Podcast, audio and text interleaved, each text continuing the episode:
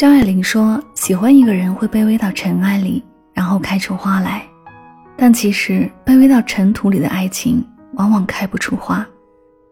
你总是为对方着想，却很少为自己考虑。明明是想让对方开心，可牺牲自己换来的，却是对方忽冷忽热，甚至厌烦。有句话说：不要在任何东西面前失去自我，哪怕是教条，哪怕是别人的目光，哪怕是爱情。”爱的卑微的那一方越讨好，越不被珍视。好的爱情应该是我们都能做自己，互相尊重，彼此包容。幸福的爱情里，双方是平等的关系，不要将自己放在卑微的位置上。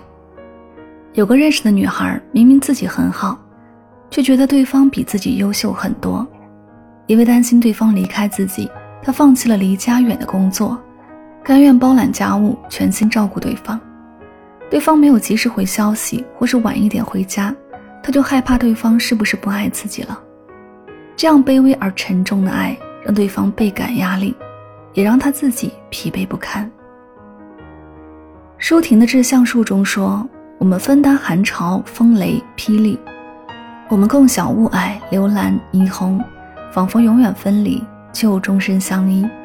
这才是健康的爱情，互相依靠又相对独立。”我知道你不会走，你知道我不会变，你很好，我也很好，无需为谁放弃自己的生活。我们在相近的地方共同前行，在你自己的宇宙里，你按自己的轨道运行就好。舒服的感情不需要你太懂事，你不必压抑自己的情绪，开心就开心，难过就难过。有的女孩心里有需求就从来不提，宁可委屈自己。也要装作云淡风轻。你的付出，对方也希望为你付出。你不喊痛，他怎么知道你的伤？爱你的人不会因为你脆弱而离开你。你在他面前可以自在的做个孩子。